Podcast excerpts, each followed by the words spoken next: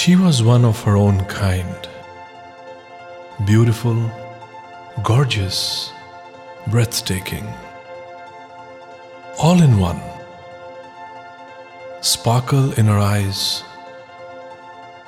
Majestic how she walked, and a princess when she smiled. It was love at first sight. When our eyes first met, it was all understood.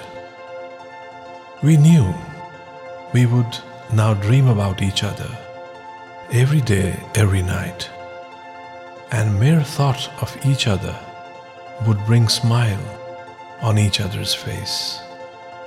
And it did happen. It then became a regular thing. Love was in the air.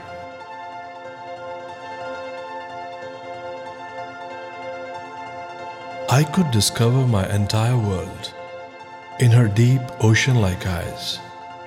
The shine, the look granted me with something indescribable, as if it was a certain promise they had in them, an assurance, a bonding, a sparkling message that yes, we would be a wonder together, a charisma and that we together will be able to create a galaxy of infinite stars. With each star promising us a zillion things to smile about, it was happening. And it all happened so much through the eyes. No words spoken, no letters typed. Flowers bloomed and the world seemed to be in a beautiful order. A story was created, a point of no return in love was attained. The intensity was so high that exchanging glances became difficult. It was beyond physical. In fact, it was so much beyond physical that the whole core would reverberate with her presence. And I simply had no idea how was this being dealt with at the other end? And then there was absence.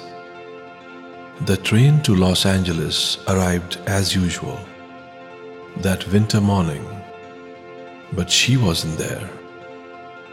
She wasn't there on her seat, where one would usually find her, the front window seat just behind the train driver's cabin. Bubbling with energy and enthusiasm, talking to her friend who sat next to her. And today, the light was missing. Of course, I had no option but to board the train to my destination. Perhaps I thought I would be able to find her in Los Angeles if she took another train or maybe drove by herself. I made myself comfortable in my usual window seat in the rear end of the coach. And I found her. As I looked outside the window, she was in my thoughts, in my vision, smiling at me.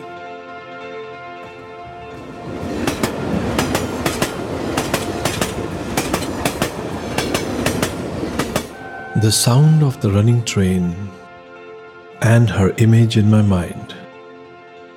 This would become my life for 30 minutes every such day when she would not be on the train.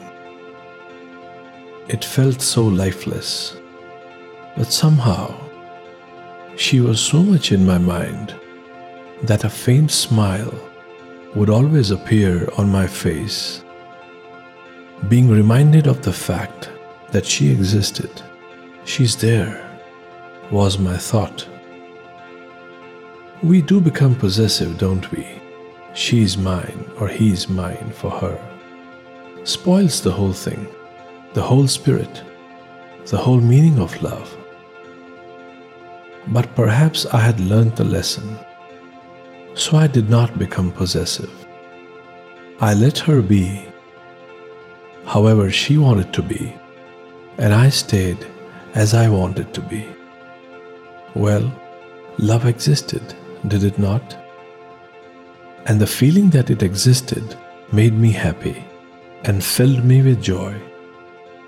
And the lonely train ran to its destination.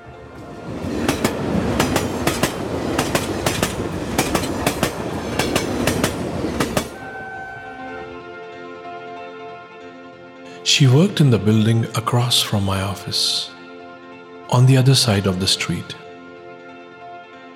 Perhaps her work hours were same like mine, that I would meet her in the train almost every day, rather see her in the train almost every day.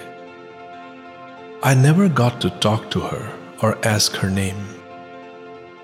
Names, what are they for? Do they make or break a personality? I wonder. I wasn't able to see her working from my office. I had to walk down to the cafeteria, and then I could easily see her typing on her computer. It used to be a beautiful sight, and she would always seem to be in a hurry to complete her work. I think she did notice me peeping through the cafeteria window and that was my moment of embarrassment. Two days I did not board the same train and never went to the cafeteria. But the next time I boarded that train, I saw her again. She looked at me and smiled. I smiled back, while the tension in me grew. She noticed that and said hi as I reciprocated and then walked to my window seat in the rear of the coach. There was confusion in my mind, but my heart began to beat in the rhythm of love.